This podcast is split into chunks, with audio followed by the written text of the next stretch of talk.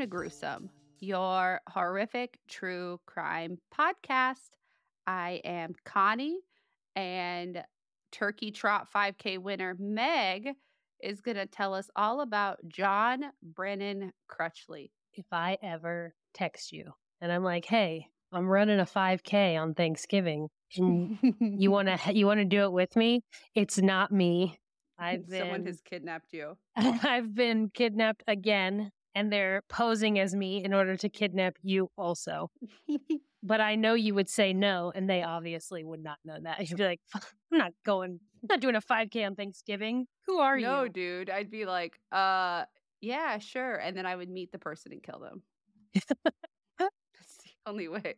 A little street justice. But yeah, no hate to the people who get up and run the 5Ks, half marathons, and all that. No, like, I'm proud of you. Power. You should do it. Do your thing, boo-boo. But I don't want to. No, the only thing I want to do on Thanksgiving is eat, drink, and sleep.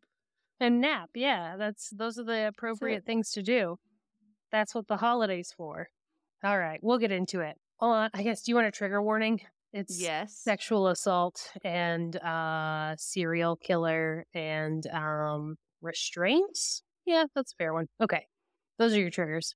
On Black Friday in 1985 in Malabar, Florida, a motorist came across a young woman attempting to get a vehicle's attention as she crawled down the side of the road. 19-year-old Laura Murphy was nude. She had been beaten, and there were handcuffs locked around her wrists and ankles. Traffic had been passing her for some time, but when someone finally stopped to help her, she was frantic. She begged the man not to take her back to that house and explained where that house was. And of course he wouldn't take her back. The driver of the vehicle that had stopped took her to his own home and called 911 to get police and an ambulance there. An ambulance arrived to take Laura to the hospital. The day before, which had been Thanksgiving, November 21st, 1985, Laura had been hitchhiking to Melbourne, Florida. A man had offered her a ride to her destination because he was on his way to work. He said it would be no trouble at all. He was going to make a pit stop at his house to grab a notebook that he needed for his job. When they pulled into John Crutchley's driveway, he asked Laura to come into his home. When she declined his invitation, Crutchley got into the back seat and strangled her until she was unconscious. He then dragged her into his house anyways. When Laura woke up, she found her arms and legs tied, restraining her to a kitchen countertop in Crutchley's home. A video camera and film lighting had been set up so that he was able to film himself raping her. Ugh. After being raped, Crutchley used needles to drain blood from her arm and wrist, which he then drank in front of her. Oh, dude, what the fuck? I know, we just did a vampire episode. Yeah. And I'm like, surprise, shawty, it's another one. Oh. Gross. And Laura said that's what he told her, that he was a vampire and he needed to drink her blood. Yeah, gross. So gross. Laura was handcuffed and locked in a bathroom for several hours before John Crutchley returned to rape her and extract more of her blood for his consumption. So he had raped her in the kitchen and taken her blood and then tied her up and, handcuffed her and put her in a bathroom. And then came back and did it again, and she was left overnight. But he promised that he would be back for more. He said he had to leave the house, and if she tried to escape, his brother was there, and he would murder her if she tried to leave. Fortunately, Laura ignored his warning, because after that, she was like, okay, he's gone, and she was able to break out of the bathroom window and crawl to the road, where she was rescued. And I just think it's so scary that you would find yourself in this situation after hitchhiking, and then you have to return to the road and flag down another person who will hopefully save you after you've just been raped and drained of blood by someone who you also had flagged down. That is like... It's terrifying. The scariest catch-22 I've ever heard in my life. And we've seen all of the horror movies where the person you flag down is like the person. Is the person, right? And yeah. I can't imagine. That sounds like a... That's awful. GD nightmare. But fortunately, again, she was rescued And at the hospital, doctors determined that Laura had been drained of almost 45% of the blood in her body. Had he returned for another session of torture, she would not have survived that session. And had she not escaped and got to the hospital when she did, they believe that she wouldn't have lived another 12 hours anyways. Oh my God. John Brennan Crutchley was born October 1st, 1946, as the youngest of three children. He was welcomed into a somewhat affluent family in Clarksburg, West Virginia, with both of his parents, William Bill Crutchley Sr. and Mildred Burnside Crutchley. His mother had been traumatized the year before by the loss of their eldest child, Donna June Crutchley. She lived from August 17th, 1931 to February 2nd, 1945. 14-year-old Donna had died during emergency surgery the year before John was born. Her cause of death was listed as circulatory collapse, which, based on what I read about it, it's a complete or almost complete interruption of your blood circulation. It can be caused by something going on with your heart, a pulmonary embolism, like very sudden vasodilation, loss of IV fluids, just a lot of different things. But so this 14-year-old died from circulatory collapse. When John was born the next year, Mildred was allegedly disappointed by his birth sex because she had planned on having another daughter to replace the one that she had lost. Mm. So for the first 6 years of John Crutchley's life, his mother dressed him in girls' clothing and treated him as such. Oh, that's traumatizing for a child. Yeah. And in addition to having to wear dresses and being treated like a girl, I guess, not a girl, Crutchley was also regularly beaten until he lost consciousness and had the tips of his fingers burned, which kind of makes me question what had been happening to Donna to allow, to cause circulatory collapse on a 14-year-old girl. Yeah. Not saying she didn't have a pre-existing condition of some kind, but that just seems weird to me. Yeah, especially that's pretty significant abuse. Yeah. And the laws, when I was reading about what circulatory collapse was, and it said the loss of IV fluids, and I don't know, it kind of made me think about him drinking blood too, and linking it back to that. What was that? I don't know. Something's happening there, and I'm not the expert, but my brain was ticking about it. Yeah, I would agree. Crutchley didn't really. In my medical my medical expertise. Growing up, Crutchley didn't really have friends. He spent most of his childhood tinkering with electronics in the basement of his home, and that ended up being a kind of a profitable hobby for him because he used it as a means for earning money. He would repair and rebuild people's radios or stereos. John graduated from Upper St. Clair High School in Upper St. Clair, Pennsylvania, and went on to earn a Bachelor of Science in Physics from Defiance College in Ohio in 1970. Crutchley was a smart guy. He went on after that. He got a master's in engineering administration at George Washington University in D.C. John had married his first wife in 1969 before graduating from Defiance College, but by 1970, the two had already called it quits. So after graduating with his bachelor's, he moved to Kokomo, Indiana, where he worked at Delco Electronics. What? I know. I didn't even know that when I started this case. And then I was like, oh, it's weird. Because I still meet people from the area that I live in. And they're like, oh, yeah, I know I worked at Delco, or I know people that worked at Delco. You know, it's just kind of you knew it was there and now it's gone. Yeah. Just kind of a weird happenstance. But he worked at Delco as an electronic systems engineer. Before that, he worked in Defiance, Ohio at GM, where he was responsible for installing plant security systems. Crutchley left Kokomo after he was involved in an investigation by plant security regarding missing plant materials. He then moved to Fairfax County, Virginia, and remarried in the mid-70s before completing his master's degree. He worked for several high-tech firms in the D.C. area before he moved to Florida in 1983. He began working at the Harris Corporation in Palm Bay. And usually, I feel like I don't like to go into a lot of detail about murderers' accomplishments because it doesn't give a shit what, like, I don't give a shit what they did. But I think it's kind of pertinent to see how ingrained into society he was and just like seemingly smart. And it'll be pertinent a little bit, but he just like he had a life going, you know, because Laura Murphy had noted where the house was when she was found. Identifying her captor happened pretty quickly, and they issued a search warrant for John Crutchley's home. Not only was John married still, he also had a kid, and his wife and child were away for the Thanksgiving holiday visiting relatives in Maryland. Oh, gross.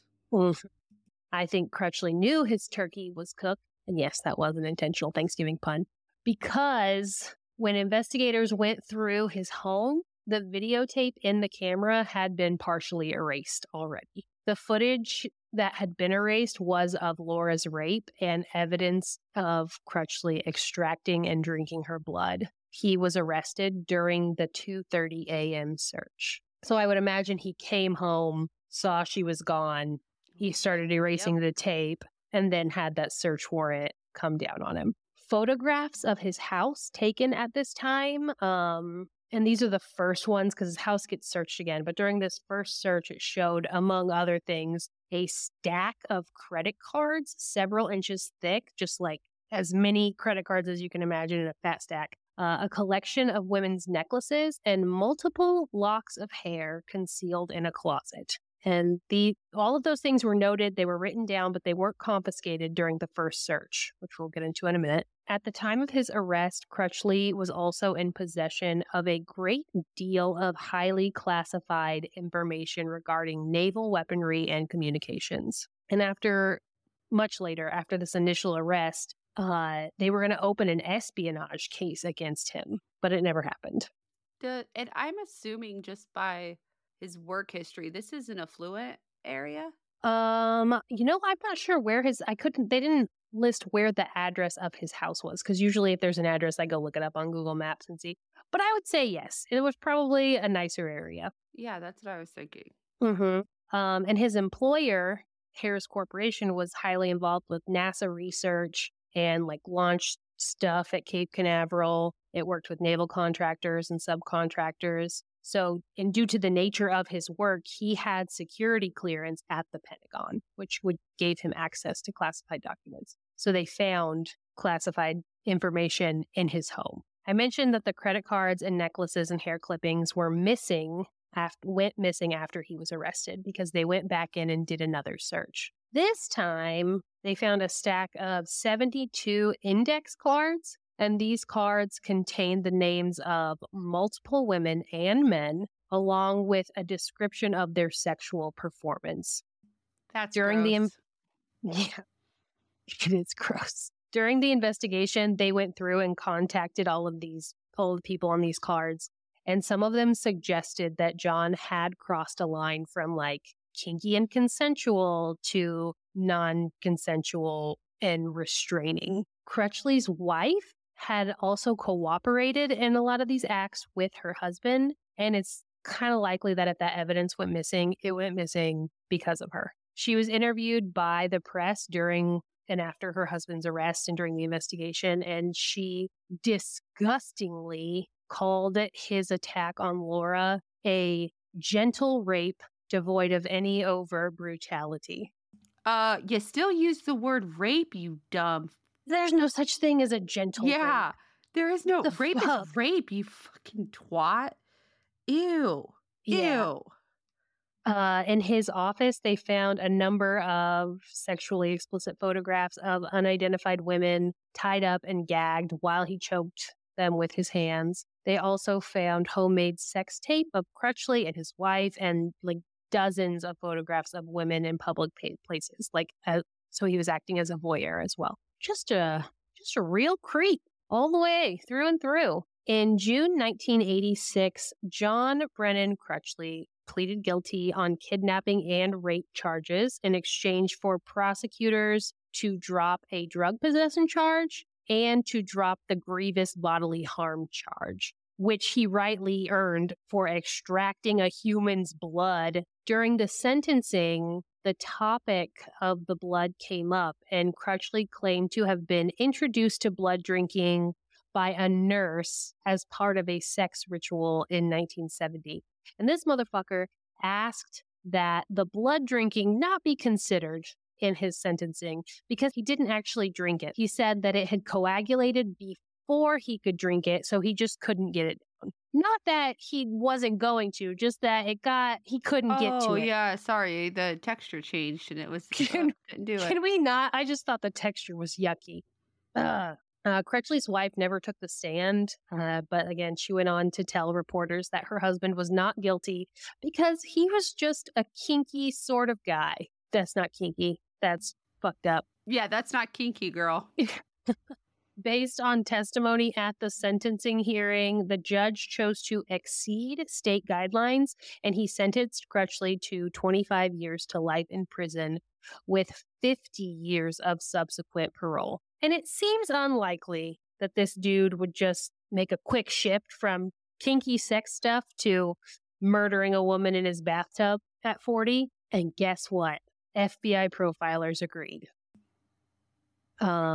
FBI profiler Robert Ressler was like, actually, you're giving organized serial killer type. And so he instigated additional searches of Crutchley's home because there had been several female bodies found in the county he lived in. And not only that, there had been several women reported missing while Crutchley lived in Pennsylvania as well. However, there was no evidence that was able to link him to those crimes. No. But after his guilty pleas, Crutchley kind of bragged at a news conference that authorities were unable to connect him to any other crimes. He's like, there's no crimes they can link me to. And authorities believe that he may have killed women in Virginia, Maryland, Ohio, D.C., and Brevard County, Florida. And I'm going to go through some of the primary ones that he is linked to. And this first one, I'm not fully convinced on, but in the ones that follow, there is not a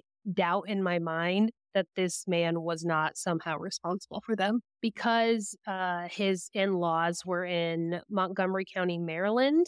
He was looked at in relation to the murder of 15-year-old Kathie Lynn Beattie and the then unsolved disappearance of sisters Catherine Lyon and Sheila Lyon, who were 10 and 12. On July 24th, 1975, Beattie had been sexually assaulted and left for dead in the woods in Silver Springs, Maryland. When she was found, she was put in the hospital and she was in a coma for a month before she passed away as a result of her injuries. And that attack on Beattie occurred exactly 4 miles away from the abduction site of the Lyon sisters, who disappeared while they were shopping in Wheaton, Maryland on March 25th, 1975, so just a couple months prior. But in September 2017, a man pled guilty to 2 counts of first-degree murder for the abduction and killing of the sisters. But Beattie's murder is still unsolved as of today. And this is the one, this next one is the one that really leads me to believe that this man was a serial killer. On January 28th, 1978, Deborah Rita, also she went by D, Fitzjohn, was a 25-year-old secretary from Fairfax, Virginia. She disappeared. Crutchley was placed under close scrutiny because he was Fitzjohn's boyfriend, and she was last seen alive at the trailer park where he lived at Waples Mobile Home Estates. He was questioned several times about his possible involvement, and he claimed that Deborah had visited him the night before, but he fell asleep in front of the TV, and he said that she left when he woke up. Fitzjohn's skeletal remains were found by a hunter in October the next year, and when Crutchley was arrested in November of 1985, investigators said that they found the business card of the chief investigator on her murder case in his things. So I'm saying that that was probably him. Yeah, I agree. 29-year-old Patty Volansky was last seen by her roommate between 4 and 5:30 p.m. on March 15, 1985. Volansky had decided to hitchhike, left their Florida residence on foot, and was never seen again. Crutchley is considered a suspect in her case because at his workplace, in his desk, he had her ID card. And he acknowledged that he had picked her up hitchhiking 6 months before his arrest in November of 1985. He said he picked her. What? How? What are the chances? Right? Yes. He said he picked her up 6 months before, and she started making obnoxious, quote unquote, obnoxious demands. And so he kicked her out of his car. And the next day, he found her ID card on the seat of his vehicle, and he just put him in his office, and her body has never been found. But this guy, the last guy who said, yeah, I did pick her up right around the time she went missing, and also I have abducted another woman. Mm-hmm. All right. A little sus. Uh-huh. In addition to Volansky, though, the identification cards of 5 other women were found by police in Crutchley's work desk. One of them belonged to Nancy K. Brown, who was a 25-year-old native of Rantoul, Illinois. She disappeared while she was vacationing in Cocoa Beach, Florida on June 6, 1983, and her remains were discovered in the Canaveral Groves on March 8, 1984. She died from a blow to the head. So in the area that he worked, she was vacationing in the area that he worked, and he also had her ID card, even though she was from Illinois. How is that not enough? Like, how is that? I don't know. It's not my case. You know, I wish I could. I wish that was like one of our superpowers where we could be like, this is my case now. And actually, this guy was guilty. And they're just like, yes, we agree. And we're going to just do whatever you say about it. Because I would be like, put this mother down. Don't worry, we're not done. Jesus. On May 1st, 1984. And these are all like between 1978 and 1985. Well, there's one, the early one in 1975, but 78 to 85, very specifically. On May 1st, 1984, boaters found the body of a 16-year-old girl floating in the barge canal on Merritt Island. Cheryl Ann Windsor had been reported missing by her mother a month before.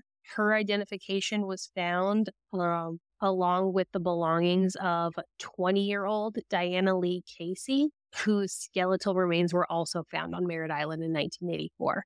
Again. So these are not coincidences. These are fucking trophies. Like, these IDs are trophies. 100%.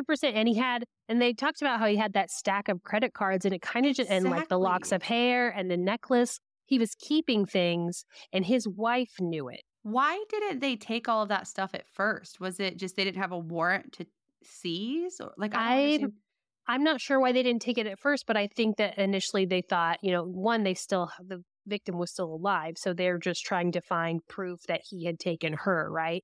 This is just the tip of the iceberg. They didn't realize that all of this other stuff was going to, like, come out about him. So then when the FBI profiler took over and he's like, no, I think we need to look a little more closely at these situations. And you're going to be so pissed in like 5 minutes. So in addition to these, 23 bone fragments believed to be partial remains of 2 women were found in some brush outside of U.S. Route 1 in Malabar, Florida in January of 1985. Some of the bones were identified as the remains of Kim Walker, who was 21. She's from Vero Beach, Florida. And then the bones of a pelvis, leg, and foot belonged to a still unidentified woman. In both cases, cause of death is unknown. But Walker was last seen in June of 1984 getting into a light-colored small car at a Miko convenience store. And Crutchley owned a beige 1982 Nissan Stanza. And then the decomposing body of Lynn DeSantis, who was 40, was found in a ditch in Grant, Florida, November 26, 1985. She was last seen hitchhiking outside of the Colonial Motel where she lived in Melbourne, Florida. Her death was ruled a homicide, and identification belonging to both of those women were found in Crutchley's possession. This is pissing me off so much. It's infuriating. It is infuriating. And then in and I don't understand how this is no evidence, because it seems like evidence to me. It seems, especially like, in the case where the girl wasn't from there. Like, how did he have her freaking ID? How did you have her Illinois ID while she was vacationing in a spot very close to where you lived and worked? That's WTF, mate. In 1995, the Naval criminal investigative service agents or naval criminal investigative service agents. That's hard to say. They began investigating Crutchley because he had access to the Norfolk Naval Air Station during a time when two women were murdered at the base. Pamela Kimbrough was a 23-year-old Navy messenger. She disappeared on March 25th, 1982, and then her body was discovered floating in her submerged vehicle. Her assailant had attempted to choke her with a clothesline. And Carol Ann Molnar was a 21-year-old Navy clerk. She disappeared on February 6, 1983. 3 months later at the Norfolk base, her decomposing body was discovered partially buried underneath the rocks of a seawall, and she had been choked to death. A man was sentenced in 1997 to 2 life terms for the slaying of Kimbrough, but Molnar's murder has still never been solved. In 2010, the Brevard County Sheriff's Office released an image of a skull reconstruction based on the remains of an unidentified woman known only as Brevard County Doe. Some teens had found her remains in a densely wooded area off of Hollywood Boulevard in West Melbourne, Florida, on December 15, 1985, not far from his home. The victim was one of 4 unidentified women whose bodies were discovered in that area in just 1985. So it's making you mad, I can tell. And so the FBI profiler who was like, no, this guy seems like an organized serial killer. This does not just seem like a guy who's into weird sex stuff. He continued to do it. He implored them to continue investigating, and he predicted that Crutchley's 25 to life sentence would result in a release as soon as 1998, and he was wrong in the worst way, because John Crutchley was released 2 years before 1998. After serving 11 years, he was released on August 8th, 1996. From Union Correctional Institution for good behavior. Like, of course he's on good behavior when people are watching. So how long until he murdered again?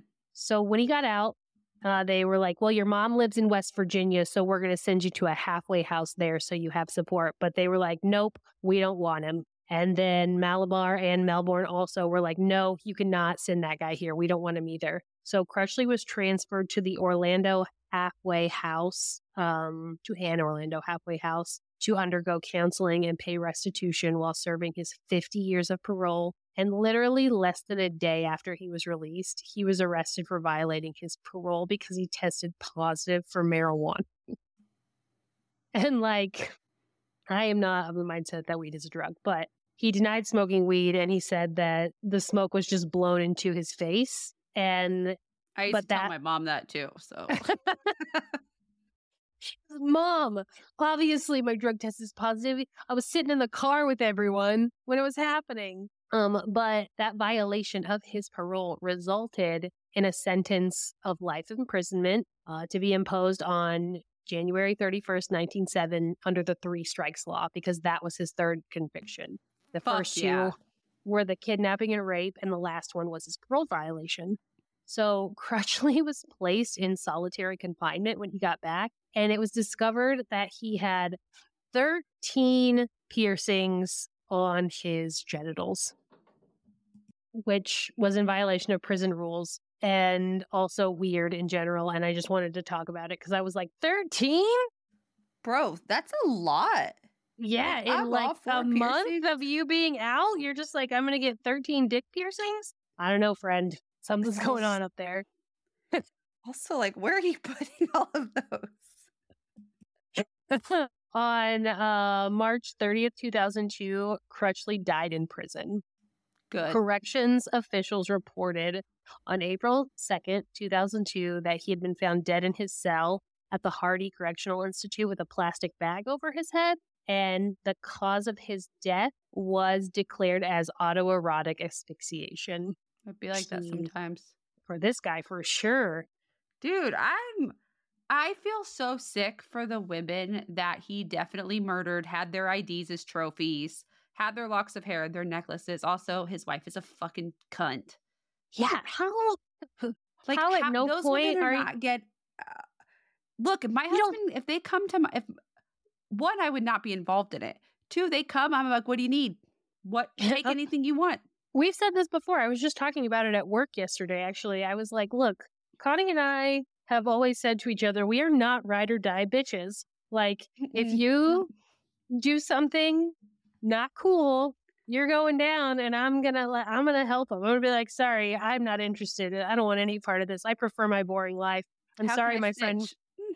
But I did say that if it was a Goodbye Earl situation, like the Chicks song, that we would maybe consider it. However, if it was this, hell no. No. I'm not hiding there. I'm going to be like, here's all the credit cards. Here's the locks of hair. And the locks of hair could have identified some of these people too. Yep. Which also drives me crazy. I'm assuming his wife left him while he was in prison.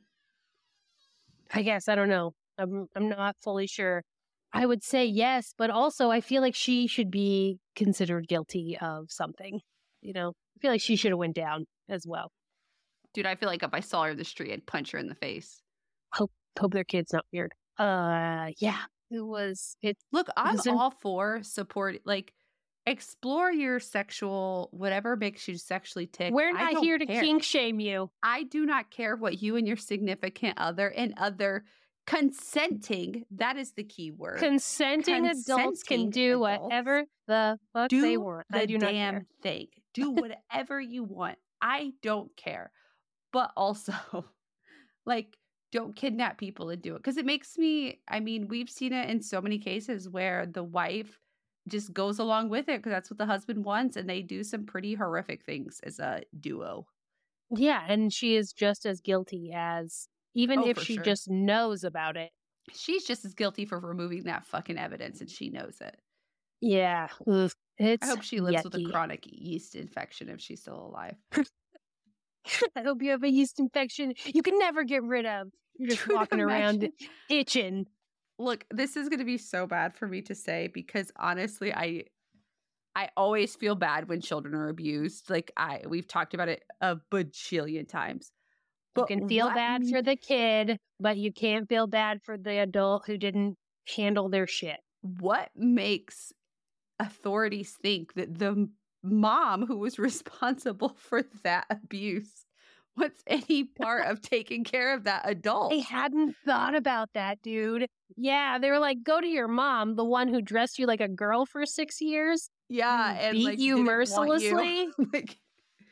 But in all fairness, that is him giving, like, saying that his parents dressed him as a girl and, like, beat him. So maybe they didn't, but I don't know. And I also want to know what happened to the sister, you know? Like, that also cloyed my brain while I was thinking about this case. I'm with you. I didn't think about that at first, but once you said that, I was like, you know, what kind was going on? Why would a 14-year-old girl, and again, maybe she had a pre-existing condition. I'm open to everyone's thoughts on it. It's definitely interesting, and this guy sucked. And he's got those, but he also has the serial killer eyes, the real dead eyes.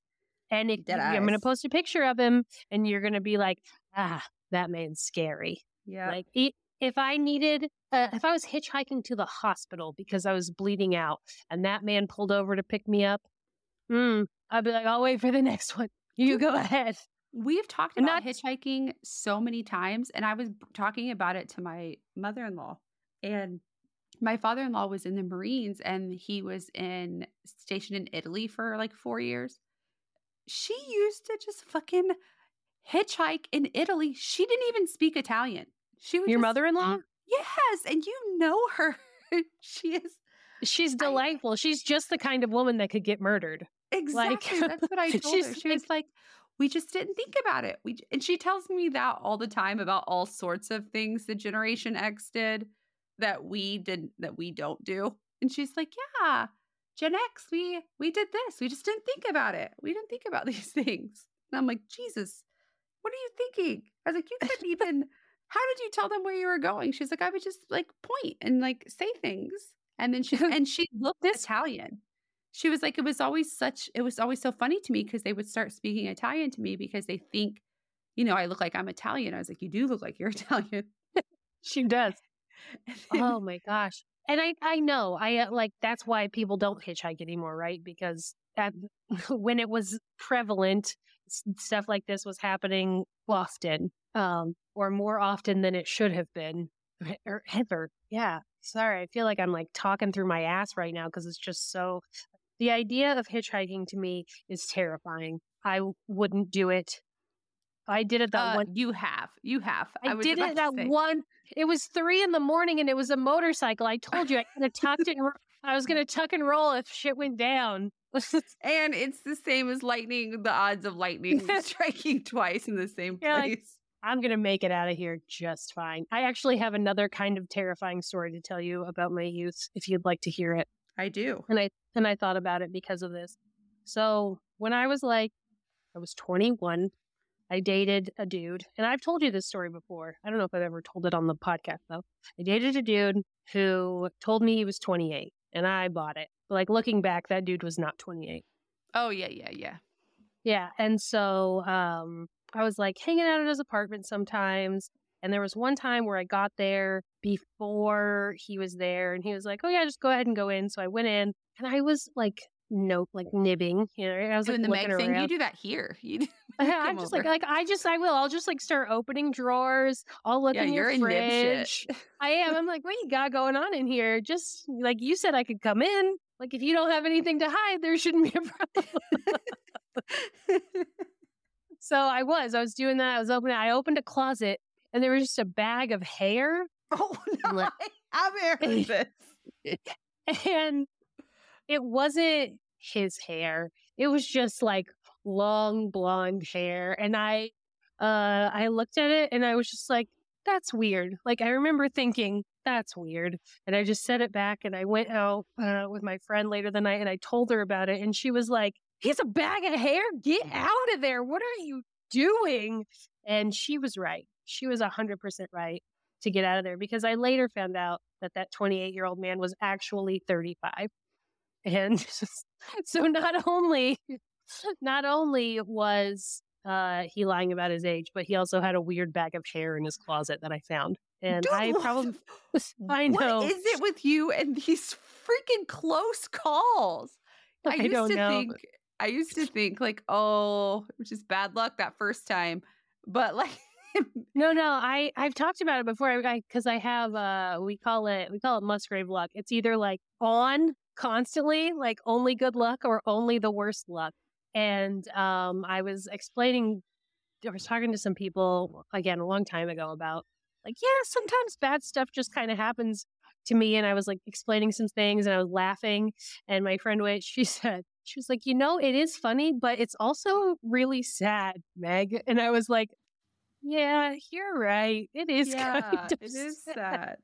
But you're also like, you think of it like as bad luck, but sometimes I think of it as like the greatest luck. Like, were you kidnapped? Yes. But did you escape something that was like less than 1% chance? Yeah. Also, yeah, yes. You did.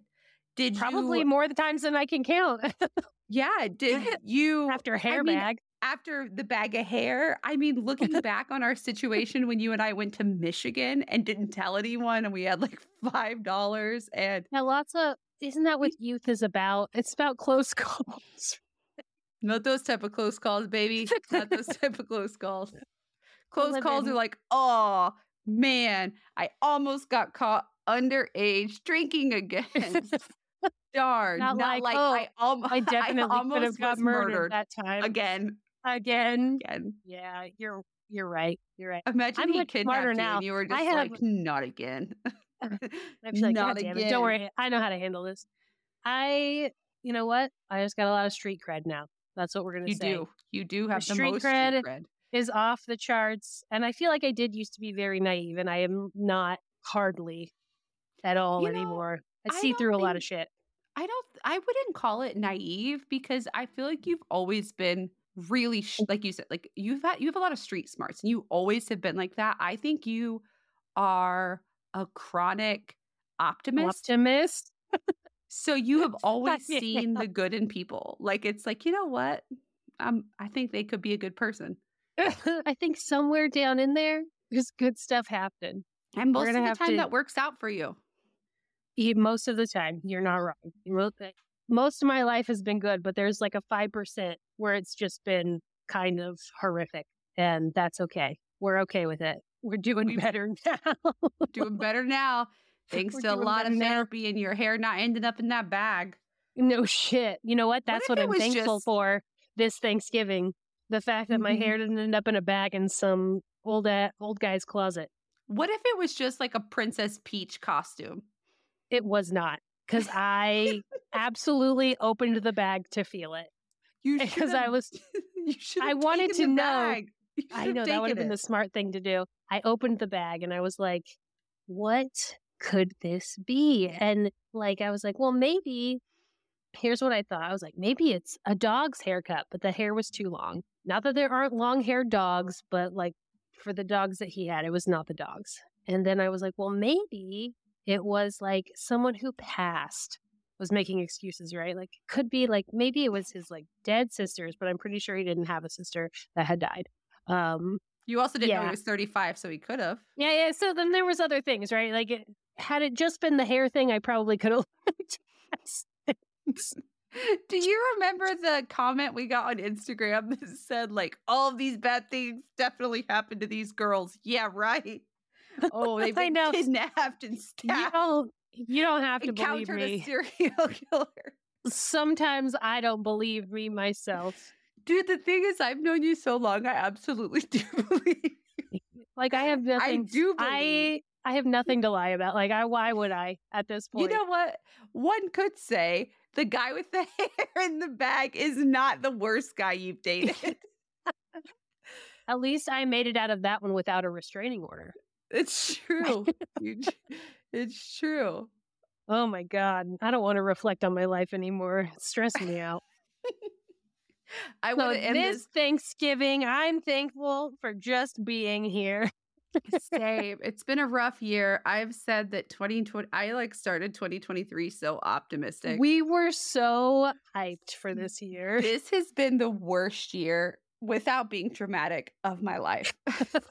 And you, even when you say without being dramatic, like you are being dramatic. I am because I'm still here. I'm healthy. My kids are healthy. My husband's healthy.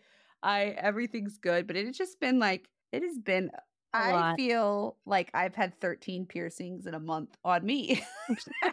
Like, whole year I feel like my dick has been pierced 13 times in a month. That's how I feel. Do you know what I'm thankful for this Thanksgiving? Tell me about it. I'm thankful for that article that lady used the AI generation for on us. The one where you're 6 feet tall in it. And we met in psychology class.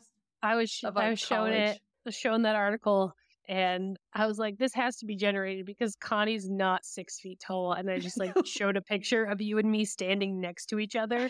Like, I'm 5'6". I'm pretty sure she's also 5'6", or maybe 5'5". I don't know. Like, we're right there. We're right there. Dude, yeah, we are. Not that I wouldn't fucking But we have talked about, yeah, we've talked about how much we love tall women and like how like 6 feet tall is like the hottest thing a woman can be. And so maybe we just say it so much that it pulled it from our head. She's not 6 feet tall. She just loves a 6 foot tall woman. Okay. It's true. It's true. And the best part is when it was saying, we're going to have to post this article because you guys have to read it because it's honestly hilarious. It's very hilarious. Funny. It said, like, I used to explore abandoned buildings. Yeah, and it said we met in college. Yeah, and it makes no mention of Meg being kidnapped, which is like a pretty significant detail. Of the podcast specifically, yeah. Yeah, it was, that was a doozy. You said, you're like, dude, read this article. And I was like, no, there's no way a human being wrote this. This has to be someone like plugged in 4 of our episodes randomly. And that's what it came up with. I mean, it could be worse. We've talked about some really random things, but that's what I'm thankful for. And I'm thankful for our listeners for putting up with us this year because it's been a rough one. Yeah. Shout out to everyone who's tolerated us for a full year. Almost. We're at month 11. I'm ready for this month to be over. I'm thinking... Well, it's almost there, babe. 2024, baby. I'm not even going to say it's my year. I just need it to, like, improve just a tad. But it is a year. It is a year. And I don't want it to be, like, what a year. Like, I don't need that type of year. I would like it to just be neutral. That's what we're going for. Happily neutral. That's awesome. It is well, good. Yeah, I think that's good. Everyone have a lovely Thanksgiving, and I hope you get good deals on Black Friday. Do not torture one retail worker, or I will come to your house and poke you in the eye. Don't torture any retail workers. Order that shit online. Ever. Don't order. Be like online. The rest of us and order it directly to your home. Torture your USPS driver instead. Mm-hmm, but also leave treats for your delivery drivers during the holidays, because they're doing the work you don't want to do. Mm-hmm. Yeah. It's me. I'm the one. All right. We'll see you guys next week. Bye. Thank you so much for listening to Gruesome, Horrific True Crime. We love you, beautiful strangers. And if you love us too, here are some ways that you can support Gruesome. Please leave us a 5-star review on Apple Podcast or a 5-star rating on Spotify. This helps other true crime connoisseurs find us. Follow us at Gruesome Podcast on Instagram or TikTok and talk to us on our posts. Join the Patreon. Sign up to join our True Crime Sticker of the Month Club and gain access to bonus episodes and exclusive Patreon perks. Or if a one-time donation is more your thing, we have a Venmo at Gruesome Podcast and a PayPal via our email, gruesomepodcast@gmail.com. Speaking of which, we love hearing from you. It seriously makes our whole life. So send us your questions, comments, suggestions, or just ask our opinion on whether that person you met on Tinder is a serial killer or not. Tune in next week, and don't forget, lock your windows, lock your doors, and on Wednesdays, we're gruesome. Bye. Bye.